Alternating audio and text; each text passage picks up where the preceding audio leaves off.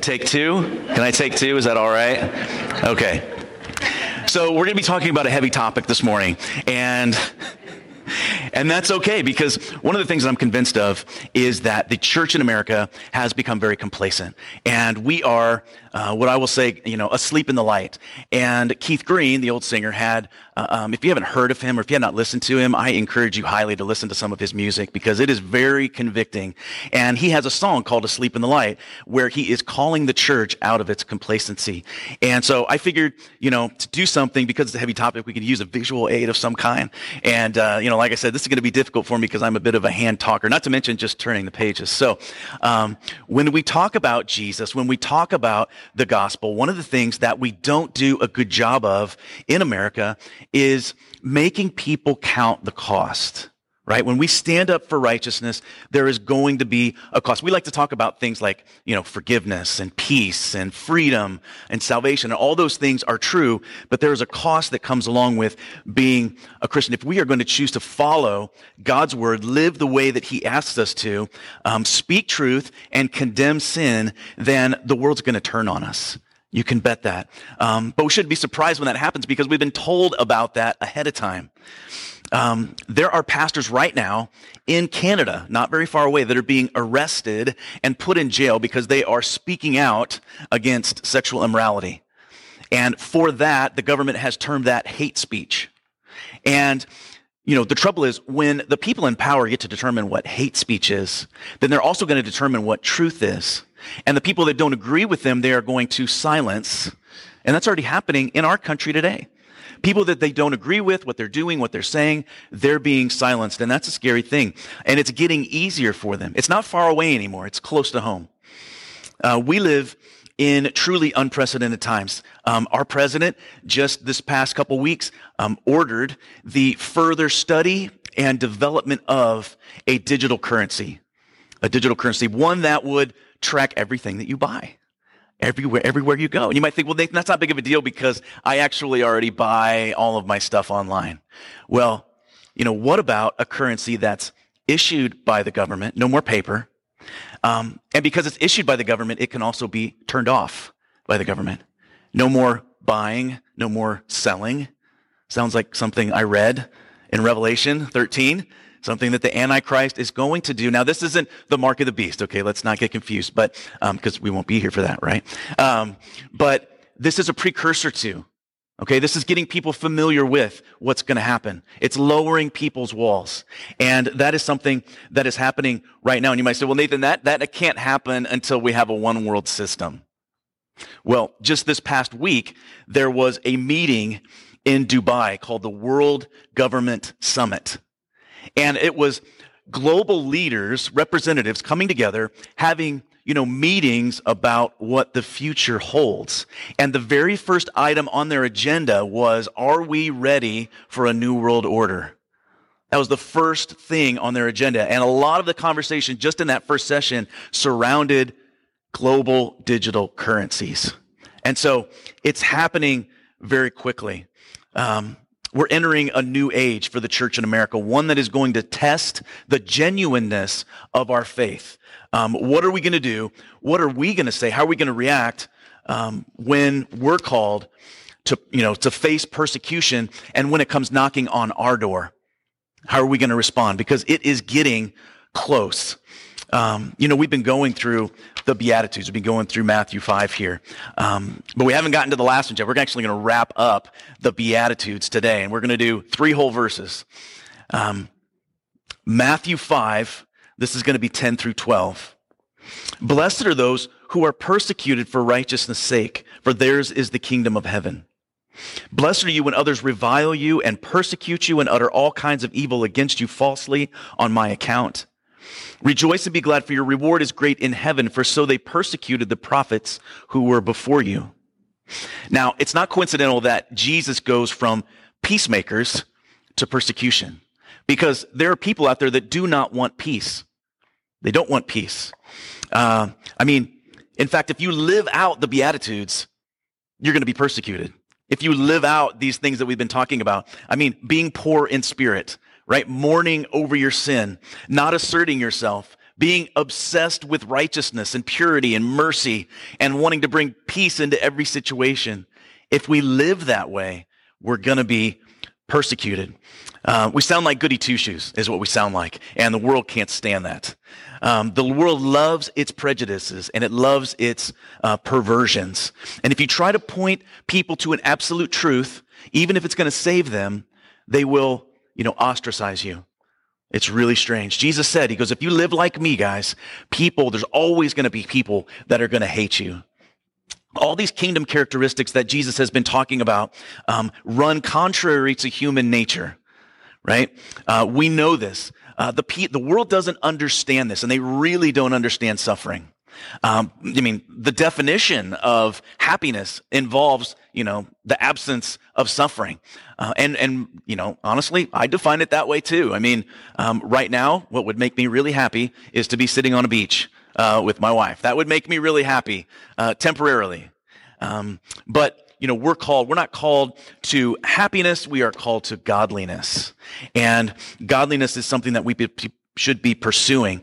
And the rewards that Jesus is outlining in the Beatitudes um, are for citizens of the kingdom, and they far outweigh any kind of happiness that we could generate on earth.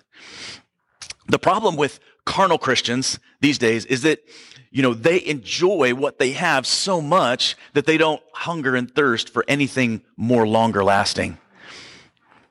They become embedded in the world. James says that those that make themselves a friend of the world actually make themselves an enemy of God. It's kind of a scary thing. We want to be liked by the world, right? But if we, if we literally make friends with, if we become embedded in the world and we don't remember what we really stand for, you know, where our kingdom citizenship really lies, we're going to be enemies of God. You know, once we're saved, once we're saved, we are uh, no longer of this world. Um, we're in the world, but God has saved us out of it. Then he sent us back into it, you know, to be his hands and feet, to bring glory to him and to save other people. And if we want to bring massive amounts of glory to God, then we need to have these attitudes, these beatitudes, worked into our lives. And when we live them out, this is going to cause us to suffer on some level. Godliness is going to generate hostility towards the world. If you're a citizen of the kingdom, it says that your crowning feature, your crowning feature, if you're a citizen, is that you are going to be persecuted. Kingdom people are rejected because of the message, but also because of Jesus. That's really what they're rejecting. And every human being has a fear of rejection. Um, that's just the way it is. We can say that we don't really care if people accept us or not, but we all have an innate desire to want to be accepted. Um, and as a follower of Jesus, we need to know that truly living for him and pursuing righteousness, people are going to reject you. But this is the important thing. They're not really rejecting you. They're rejecting Jesus in you. That's what they're rejecting. See, if we just change our behavior, you just change your behavior a little bit, or if you just keep quiet, people will accept you. That's fine. Um, if you decide that you're not going to laugh at their jokes, if you decide that you're not going to participate in their carnality, um, if we decide to speak truth, then we're going to be, you know, we're going to be ostracized. We're going to be shunned. We don't even have to preach. You don't even have to preach to people. All you have to do is just live it out, and they're not going to want to be around you very much because it's going to be convicting to them. Righteousness is actually confrontational to the world. Listen to what Paul writes to his young pastor in training, Timothy. This is 2 Timothy 3:10. He says, "You, however, have followed my teaching, my conduct, my aim in life, my faith, my patience, my love, my steadfastness, my persecutions and suffering that happened to me at Antioch and Iconium and Lystra, which persecutions I endured. Yet from them all the Lord rescued me. Indeed all, indeed, all who desire to live a godly life in Christ Jesus will be persecuted, while evil people and impostors will go on from bad to worse, deceiving and being deceived. I think we see that today, going from bad to worse. What was Paul teaching? Well, he told the Corinthians that he was just preaching Christ crucified. Uh, his conduct was righteousness. His aim in life, his faith was in Jesus. You know, his patience, his love, his steadfastness. For all of these things, he was persecuted. But Paul endured. He endured all of it. And he says, from all of them, the Lord rescued him. I read that and I'm like, what? Wait a minute. He rescued you from all of them? In 2 Corinthians 11, he tells the church, he says, I am a servant of Christ with far greater labors, far more imprisonments, with countless beatings, and often near death. Five times I received at the hands of the Jews the 40 lashes less one. Three times I was beaten with rods. Once I was stoned. Three times I was shipwrecked. A night and a day I was adrift at sea, on frequent journeys, in danger from rivers, danger from robbers, danger from my own people, danger from Gentiles, danger in the city, danger in the wilderness, danger at sea, danger from false brothers I would have been like, okay, we get it. We get it, Paul. You're in danger. In toil and hardship through many a sleepless night, in hunger and thirst, often without food, in cold and exposure. And apart from other things, there's the daily pressure on me of my anxiety for all the churches. So maybe we should just read that every morning uh, before we get up and go off to work. That would maybe put us in a better attitude instead of uh, complaining. But what is he talking about? It doesn't sound like to me that he was saved from them all. But again, you know, we think of happiness as, you know, the absence of pain and suffering. You know, that's what we feel the blessed life is, the absence of pain and suffering. But the disciple of Jesus, it's part of the deal. It's part of the deal. Pain and suffering. We're also told that we're saved for good works. Remember back in Galatians when we went through there, Paul said, he said, I don't know what I want more. You know, if I live, that means fruitful labor for me. That means it's going to be good for you guys if I survive this. But you know what? If I'm martyred and I die, which I kind of won't mind because that means I get to be with Jesus. So I'm kind of torn between the two. But God saves him out of it. We're saved out of it for good works. And if you remember the theme of that book, the theme was joy. He's talking about all of these things that had happened to him. He's torn between what he should do, and the theme of that book is joy. If we live for righteousness' sake, we're not going to be sheltered from persecution and suffering, but we will be saved out of it one way or another. And most importantly, he's going to be with us in it. We know that for sure. He's going to be with us in it. Now, being in America, we live in a relatively sheltered place, but if we still live redeemed lives, then it's going to generate resentment and reaction of some kind from the world. Now, you might say, Nathan, I thought that if we lived like Jesus, that that was going to draw people to him. Well, it'll draw some. Some. Only the ones that the Holy Spirit opens their eyes. It says that narrow is the way to life, and few are those that find it. Wide is the road that leads to destruction. Most people are going to reject the message. So most will find it confrontational. Are we reflecting or are we confronting the society that we live in? And I'm not talking about standing on the corner with a bullhorn. Okay. I'm just talking about living righteous lives. People are going to find that convicting because it doesn't line up with their lifestyle. You know, the world's motto used to be live and let live. That's what it used to be. You know, just, you know what? You do you and don't bother me. And then nobody has to be uncomfortable right? Live and let live. That's not the motto anymore. The motto is you live the way you want to. You let me live the way I want to. And if you don't agree with me, then I'm going to cancel you. That's what it means. You're going to suffer some kind of persecution because you don't agree, you don't affirm my lifestyle. So the stakes have gotten incrementally higher. And I've got news for you guys. It's only going to rise up from here. It's only going to keep going until Jesus returns. Our faith and our way of life is going to be challenged more and more until Jesus returns, which I'm convinced is going to be very soon within our lifetime. That's what I'm believing right now. Um, Alicia and I were sitting around the other, we were watching something and I said, could you believe that this could actually happen? Like, Jesus says you don't know the day or the hour, right? But you should know the seasons. And the seasons right now are looking a lot like he's going to be returning soon. Um, I listened to an interview earlier this week, and the guy said something that was very, um, very, you know, simple and yet very profound. And he was saying that, you know, that word you in the scriptures, when you see you, oftentimes it is a plural. It's not a singular. You know, and what that means is when we're addressed as you, it means that it's a group, a community. We're not supposed to do this life on our own. When we go through persecutions, when we live this life out for righteousness, we're not supposed to do that on our own. It's hard. It's difficult. We need each other, our brothers and sisters in Christ, to do this. And if we're going to be prepared for the kingdom, then we need to be prepared for loneliness, we need to be prepared for misunderstanding and ridicule and rejection and unfairness from the world. That's what we need to be prepared for. That's why we need each other's because persecution is a promise.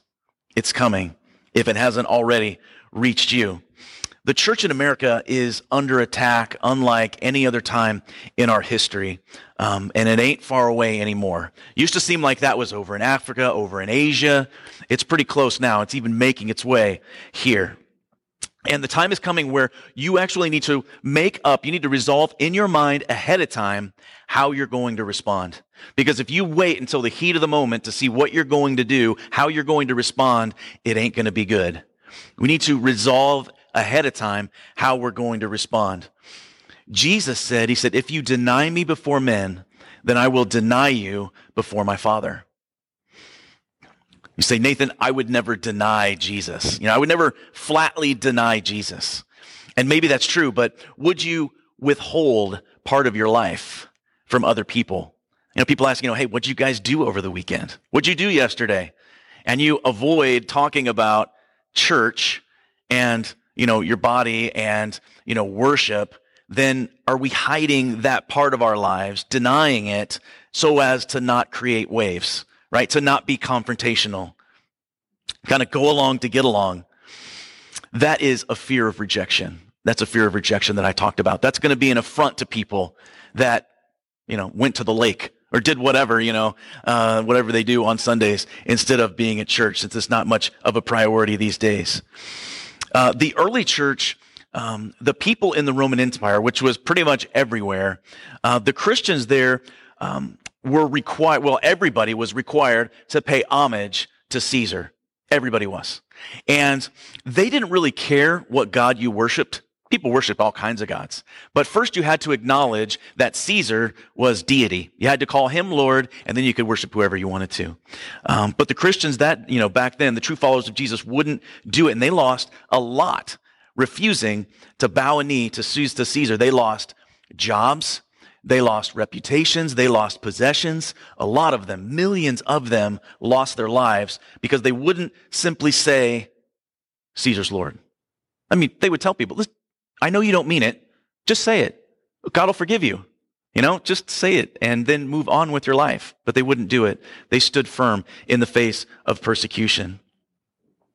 Now, we're not to seek out persecution, but we are called to be ready to endure when it happens because it's a sure sign of our salvation. If we're going to endure under persecution, that's a sure sign that you're saved.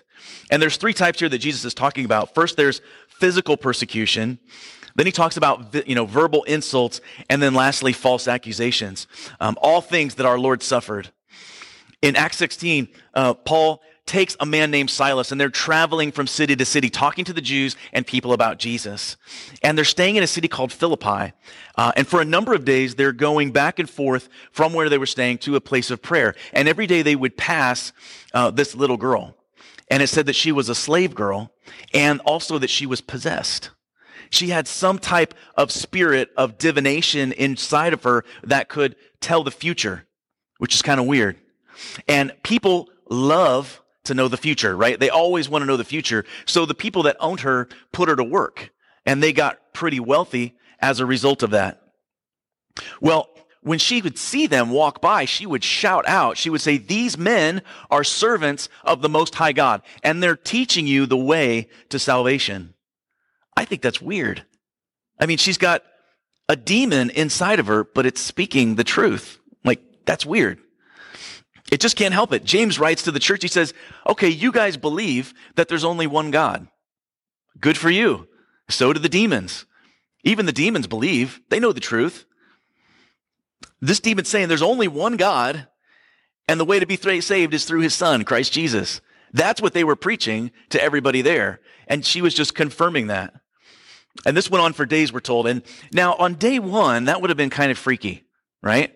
And on day maybe two, three, I would have been wondering, is this like a good thing that they're, you know, that she's announcing what's going on, or, or is this going to be problematic for us? But it says, I love this. It says that after many days, Paul got greatly annoyed. he got greatly annoyed by this girl shouting out every single day who they were. Um, even though this evil spirit was speaking truth, evil spirits have evil intentions.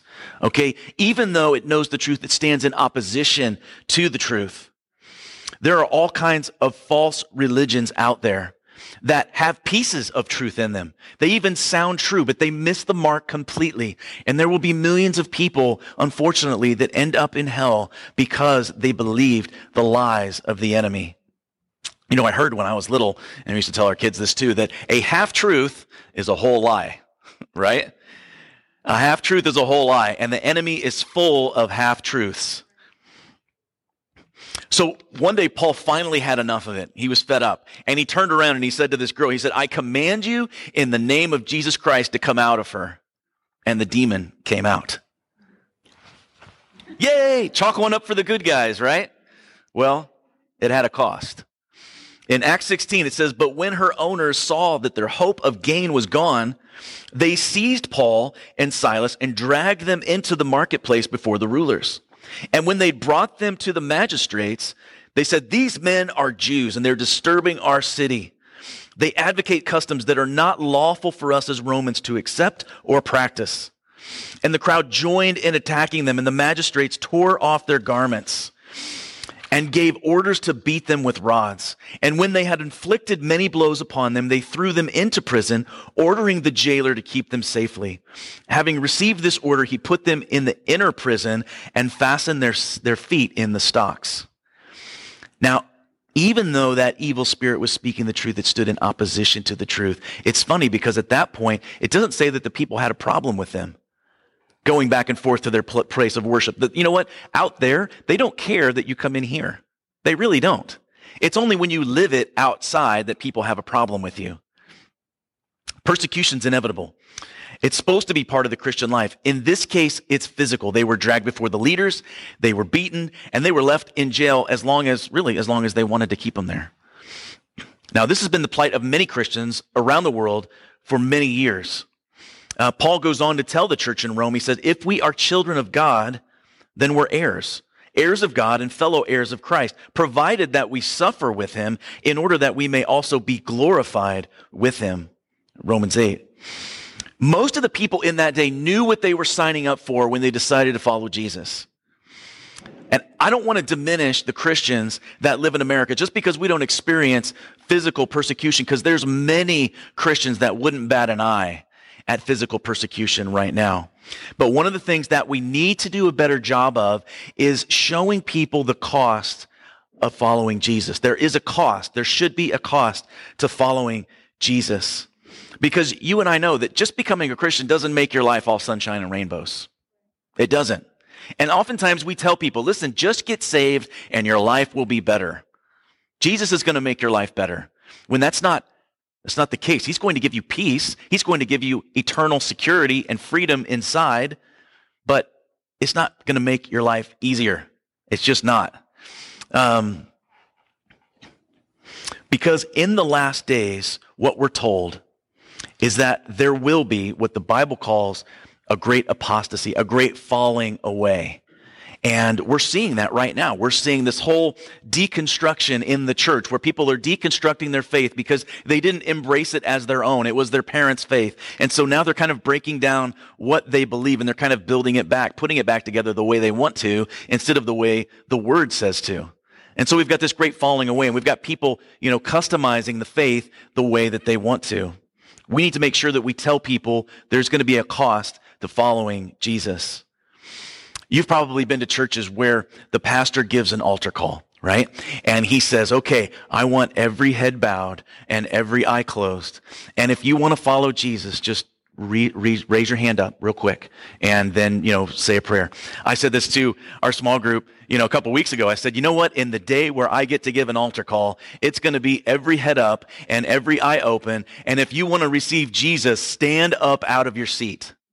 Because if you can't stand up in a room full of people that are praying for you and rooting for you and are going to be part of your spiritual family, you are never going to do it out there. It's not going to happen. You have to make up your mind ahead of time, and it starts here in the church. In Matthew 13, Jesus is telling a parable that we often call um, the parable of the sower, but I like to call it the parable of the soils because there's only one sower, and that's Jesus. But you guys probably remember the story. There's a farmer, and he's out, you know, throwing seed in his field. It's planting time. And he's walking along the edge of the field to me, I'm like, man, he doesn't seem like a very good, you know, shot because he's throwing it on the side of the field and some of it's landing on the path and some of it's landing in rocks and some of it's landing in thorns and then some of it actually fell in good soil. So 25%. Doesn't seem like a very good average, but 25% of the seed fell in good soil. Now we're told that some of it fell in rocky places and it sprang up quickly because it had no depth of soil. The seed went down and it sprang up quickly. Oftentimes, we mistake speed with, you know, productivity. And just because it sprang up quickly didn't mean that it had what it needed. And it says that when the sun came out, it was scorched and it faded because it had no depth of soil. It had no root. Now, this parable left the disciples scratching their heads. If it left the whole, you know, all the people scratching their heads and also the disciples, which happened quite a bit, actually, which is kind of strange, but it was a great teaching opportunity for Jesus. Listen to how he explains to his disciples. This is Matthew 13, listen then to what the parable of the sower means. When anyone hears the message about the kingdom and does not understand it, the evil one comes and snatches away that was sown in his heart. This is the seed sown along the path. The seed that fell on the rocky ground refers to someone who hears the word and at once receives it with joy. But since they have no root, they last only a short time. When trouble or persecution comes because of the word, they quickly fall away. If your spiritual life is shallow, if your relationship with Jesus has no root, then when trials come, you're going to fade. You're going to wilt under it. Lots of people like Jesus. People don't like church. Lots of people like Jesus, but they don't necessarily want him to change them, much less suffer for him. Another form of persecution that believers will face are verbal insults. Okay, Paul writes to the Corinthian church. He says that, you know, we have become a spectacle to the world. We're held in disrepute. We're reviled, which means insulted by the world. We've been persecuted. Sin is so openly flaunted in our day, it honestly, it defies belief at times. Um, the Bible says that they glory in their shame. The things that are shameful, they actually find glory in. But if you try to speak truth to those people, see what happens. See what happens when you try to speak truth, the truth of scripture into them. They're going to curse you and they're going to hurl all kinds of insults at you because what you're pointing out in the scriptures doesn't line up with their behavior. And so as a result, we're called unloving. We're called bigoted. We're called intolerant for holding up a standard of righteousness. This is getting challenging, guys. Paul was certainly seen that way. Um, he had impeccable credentials. You know, Paul, he could have drawn a lot of people to himself just based on, you know, his credentials. But he refused to do that. All he had to do was just calm down a bit and he could have brought a lot more people, you know, within earshot of what he had to say. But he would not use worldly means to accomplish heavenly purposes because he knew that it would fail. How did he know that it was fail? Well, we're given a story where Paul goes to Athens. In his travels, he finally makes it to Athens. And that was the intellectual and influential capital of the world at that time. You know, if Rome was like New York, then Athens was like LA. I mean, it was the place to be. And he was walking down the streets of Athens and he became overwhelmed by all of the idols and all of the gods and all of the memorials that they had set up in this city. And then he saw one and it had the inscription on it. It said, to the unknown God, to the unknown God. See, they were, they were so inclusive Interesting. They were so inclusive that they didn't want to leave anybody out. So they had one to the unknown God. They didn't want to leave anybody out. And Paul one day was talking with people on the street. He was talking with the Jews. He was talking with some of the God fearing Greeks. And he was talking about, you know, this foreign God. And people heard him and they said, What's this babbler talking about? They were kind of stuck up in Athens, apparently. What's this babbler talking about? And when they found out that he was talking about foreign gods, that got their attention because they like to hear about stuff like this. They're very intellectual, you see, very open minded. And so they brought him to this place called the Areopagus and they wanted to hear what he had to say. This is a place where people exchanged ideas and they talked about, you know, concepts. Think of it as a place where professors would meet, okay? But Paul is in his element here. I mean, he's the smartest guy in the room, even with all of these guys. And so he goes down there and he says, I noticed that you guys have lots of gods in this city. And you have one says to the unknown God. That's the one that I want to tell you about. And so everybody's on the edge of their seat. But he starts calling out their idolatry and saying there actually is only one God. And his name is Jesus, and he came and he died and rose again. And at that point, everybody started making fun of him. They started reviling him. They just wrote him off. They started mocking him because of that. They wanted to hear his ideas, but when they challenged, you know, their way of life, what they believed, they began insulting him. Only a few people believed because he started using the things of the world. He started using their, you know, framework to try to explain the gospel. And in the end, only a few people believed, but the majority shunned him, insulted him. After that, he said, you know what? The only thing I'm preaching now is Christ crucified. That's it. I'm not going to use the things of the world to try to convince people.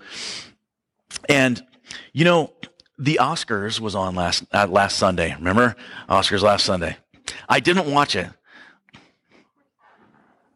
Neither did you. Okay. But I caught enough clips to know that the carnality was on full display last Sunday night. These are the American idols of our day.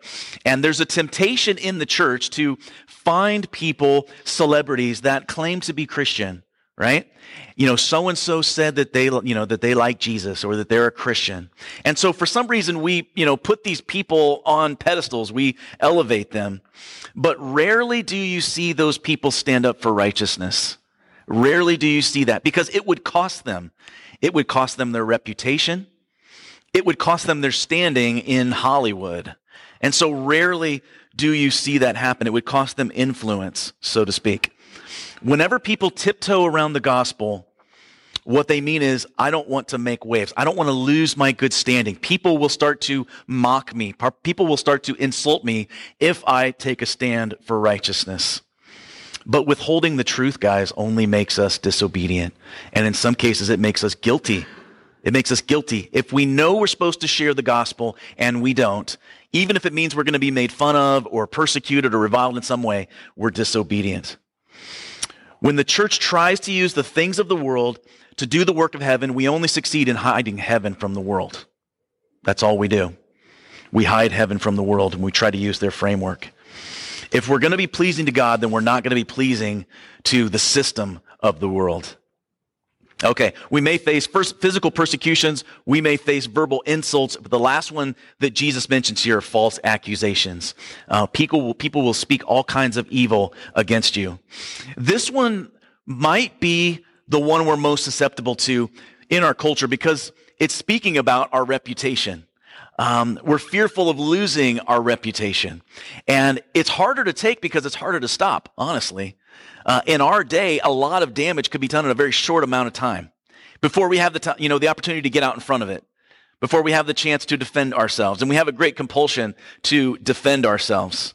But God says, listen, vengeance is mine. I will repay. Don't worry about your reputation. You just live the way that I instructed you to. I read this week that it's strong proof of human depravity that men's curses and God's blessings should meet in the same person. Like, how can the same person be cursed by the world, but be blessed by God? That's just a sure sign of human depravity that we can live rightly and be cursed for it. Remember that real hatred that's pointed at you, it's not pointed at you, it's pointed at Jesus. The real target of the world is righteousness. That's why it's easy to escape persecution, guys. It's real easy to escape it. All we have to do is just put some distance between us and Jesus, and we'll be, you know, we'll be uh, left alone. If we don't embrace righteousness too much, we'll just be left alone. People don't mind if you're just a little religious, okay? Just don't be a zealot, right? And don't put your standards on me. But they're actually not your standards, they're the Bible standards. So those are what we're supposed to cling to. Again, it's not you, it's against him. Jesus told his disciples in John 15, he said, If the world hates you, know that it's hated me before it hated you. If you were of the world, the world would love you as its own. But because you are not of the world, but I chose you out of the world, therefore the world hates you. Remember that the word I said to you, if servant is not greater than his master, if they persecuted me, they will also persecute you. You know, we're shocked these days when we see the depravity of man. We're somewhat shocked. But, you know, mankind waited thousands of years for the perfect man to come along. And when he did, they killed him for it. You know, they killed Jesus for his perfection and for his message. Righteousness always invites persecution. All of the disciples, gang, they all died brutal deaths, except for John. Uh, John didn't, you know, die a brutal death, but him they tried to kill by dipping him in a, bat, in a vat of boiling oil. That's what they did to John to try to kill him. But when he didn't die, then they sent him off to the island of Patmos, right? They exiled him when he wouldn't die, which is very strange. But that's where he wrote the book of Revelation. That's what we got out of that because he survived.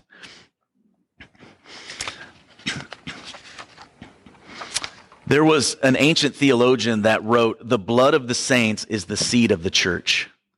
The blood of the saints is the seed of the church. The Jews and the Romans tried their best to stamp out Christianity, uh, but it's ended up spreading like wildfire. Uh, believers fled from one city to the next under persecution. They would flee one place, go to another, preach the gospel there. Then those people would believe. So it just started to spread and grow. And so the joke's kind of on the devil because every time he tries to shut down the church, the church simply grows it's counter, it's counter to what we would think, right? Like we don't want suffering. But if the church is going to grow, if the church is going to thrive, it actually needs that. Um, this isn't in my notes, but I heard this story about fishermen that were trying to catch cod uh, back in the day, and they were putting them on railroad cars, and they were sending them to the west coast because they were catching them in the east coast, sending them to the west coast. But when they would get there, by the time they got there, they would be like you know mushy they wouldn't be the right texture. And they were trying to figure this out because, you know, by the time they got there, they just weren't what they were supposed to be. And if they froze them, then they lost their flavor. And so somebody suggested that they put their natural enemy in with them in the tank. And so their natural enemy at the time was a catfish. And so they put one catfish in a tank full of codfish, and the catfish would chase them around the whole time, just pester them. And that way, when they got there, they were the way they were supposed to be. They were fit. They tasted the right way. They were the right consistency, all because they had some irritation in the tank. Um, believers fled from one city to the next. Um, you know, when I was, he tried, Satan's t- strategy is to try to take as many people to hell as he can, regardless. Um, he knows he's lost but he's going to try to take as many people as possible. Uh, when I was young, we used to spend our summers at Gladstone Pool um, because we our house didn't have air conditioning, so we spent all day, every day at Gladstone Pool, and oftentimes. Uh, my buddies would show up, and inevitably, one of us would be standing next to the edge of the pool. And then a group of them would show up with weird smirks on their faces. And they would be approaching one person with the intent of pushing them in the pool, right? That's what teenagers do. And that person, whoever it was, would grab and claw and, you know, try to get as much of them as they could to bring as many of them into the water with them as they could. And that's really the strategy of Satan. He knows he's lost, but he's going to do everything he can. He's going to use every means necessary to bring as many people to hell as he can. The promise of Jesus in this final beatitude is actually the same as the very first one. Yours is the kingdom of heaven, which is interesting. That's where he started off, and that's where we end. Compared to what we gain, the price is very small. In fact, he says there's a double blessing for the people that have suffered and been persecuted. In Second Thessalonians, Paul writes, he says, Therefore we ourselves boast about you in the churches of God for your steadfastness and faith in all your persecutions and in afflictions that you're enduring. This is evidence of the righteous judgment of God that you may be considered worthy of the kingdom of God for which you are also suffering. Since indeed God considers it just to repay with affliction those who afflict you and to grant relief to you who are afflicted as well as to us. Why should we rejoice when we face persecution? Because our reward will be great in heaven, and heaven is forever. It's not a treasure that can be taken away. Uh, that's why Jesus told us, He said, listen, don't store up for yourselves stuff here. Everything you have here is going to end up in a junkyard. All of it. So don't lay it up here. Um, but what we do with our time, how we invest our time here is going to reap eternal rewards. Stock market's going down, guys. But our treasure there is never going to lose its value. It's never going to happen. That's why we're supposed to lay up our treasure there. Um, you can't keep it, but you can send it on ahead. Well, Nathan, I'm not really concerned about treasure. I mean, that kind of stuff doesn't really interest me all that much. I'm telling you, when you get there, when you get to heaven, it will be a big deal. It'll be a big deal. I'm not saying that you won't be happy. Everybody's going to be elated to be in heaven, to be with Jesus. But I do think that the depth of our enjoyment of heaven could be connected to our faithfulness here on earth. And here's what I mean. Uh, when our kids were little, uh, they used to sit on the kitchen floor and they would drag out the Tupperware, right? And we would give them like a spoon or something and they would bang around in the kitchen and just have the time of their life. They thought that was the best thing ever. But if I saw Devin sitting on the kitchen floor banging on Tupperware now, I'd be a little concerned.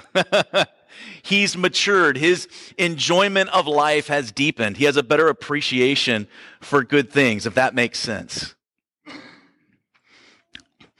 So, when we talk about detachment from worldly things, it sounds strange to be motivated by rewards, but the Bible actually teaches this aspect.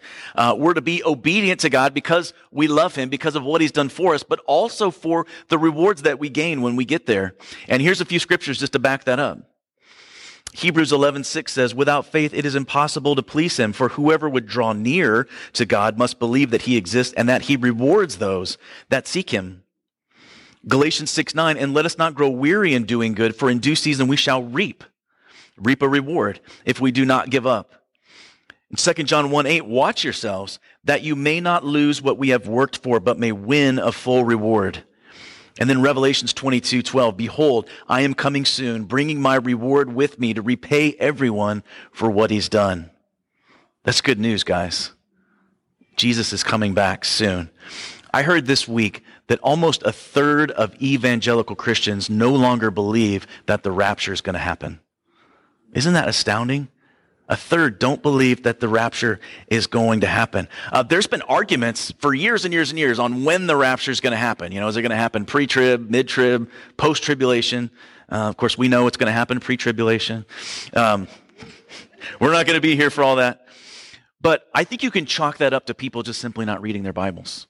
It's the biblical illiteracy of our day that people don't believe that the rapture is an actual event because the more that I study, the more that I read, the deeper my relationship gets, the more convinced I am that he's coming back soon. In the book of Revelation, chapter 2, Jesus, talking to John, has him write seven letters. He said, I want you to write seven letters to seven churches. Five of them he has a rebuke for. He says, I have something against you. There's a course correction needed. But two of them, they're not rebuked. They're actually encouraged because they've persevered in the face of persecution. Here's the first one. It says, To the church in Smyrna, and to the angel in the church of Smyrna write, the words of the first and the last who died and came to life. I know your tribulation and your poverty, but you're rich. And the slander of those who say that they're Jews and are not, but are the synagogue of Satan. Do not fear what you're about to suffer. Behold, the devil is about to throw some of you into prison that you may be tested, and for 10 days you'll have tribulation. It be faithful unto death, and I will give you the crown of life. He who has an ear, let him hear what the Spirit says to the churches. The one who conquers will not be hurt by the second death if we persevere. The second one was the church in Philadelphia. And to the angel of the church in Philadelphia, write the words of the Holy One, the true one, who has the key of David, who opens and no one will shut, who shuts and no one opens. I know your works. Behold, I have set before you an open door which no one is able to shut. I know that you have but a little power, and yet you've kept my word and have not denied my name. Behold, I'll make those of the synagogue of Satan who say they're Jews and are not, but lie. Behold, I'll make them come and bow down before your feet, and they will learn that I have loved you. Because you've kept my word about patient endurance, I'll keep you from the hour of trial that's coming on the whole world, that is the tribulation to try to those who dwell on the earth. I'm coming soon. Hold fast to what you have so that no one may seize your crown. The one who conquers, I'll make him a pillar in the temple of my God. Never shall he go out of it, and I'll write on him the name of my God and the name of the city of my God, the new Jerusalem, which comes down from my God out of heaven. And my own new name. He who has an ear, let him hear what the Spirit says to the churches. He's coming back soon. There was a preacher uh, during the time of the Roman Empire, and his name was John Chrysostom. Uh, that was his name, and he died um, in 407 AD. So about 400 years, almost 400 years after the life of Christ. And he was considered to be one of the best preachers of his day. Um, but his, you know, it was because of his convicting messages, his convicting pre- preaching that ultimately got him exiled and led to his death. He started to gain popularity when he was in Antioch. That should ring a bell for you Bible scholars. Antioch, where you know Paul and Silas were, uh, got their start. When a decree came out from the emperor that he was raising taxes, and the people revolted. Right? Imagine that. Going to raise taxes. People revolted, but the emperor sent soldiers in to squash the rebellion. They ended up killing a bunch of people, killing the leaders of the city. But John took this opportunity to stand up and preach to this terrified city. He said this, Improve yourselves now truly, not as when during one of the numerous earthquakes, or in famine, or drought, or in similar visitations. You leave off your sinning for three or four days, and then you go right back to the old life again. That's what people do in our age. Something happens. What happens when, you know, something bad happens, when something catastrophic happens? People go to church. They change their lifestyle for a little while for a little while. Then they go right back to the old life. Uh, he preached one sermon against the theater. Check this out. This is really interesting. This is in 400 AD, okay? Tell me if this doesn't sound like last Sunday. Long after the theaters closed and everyone's gone away, those images of shameful women, the actresses, still float before your soul. Their words, their conduct, their glances, their walk, their excitation, their unchaste limbs and there within you she kindles the Babylonian furnace in which the peace of your home, the purity of your heart, and the happiness of your marriage will be burnt up. Sounds like he's talking against Hollywood today. Before he was banished, he was threatened by the emperor's wife to stop preaching, to stop that message of conviction. And this is how that conversation was recorded. She said, I'm going to banish you from the empire. He said, You cannot banish me, for this world is my Father's house. She says, Well, then I'll kill you. He said, No, you cannot, for my life is hid in Christ. She said, I'll take away your treasures. He said, No, you cannot, for my treasure is in heaven, and that's where my heart is. She said, I'll drive you away from your friends, and you'll have no one left. He said, No, you cannot, said John, for I have a friend in heaven from whom you cannot separate me. I defy you, for there is nothing you can do to harm me.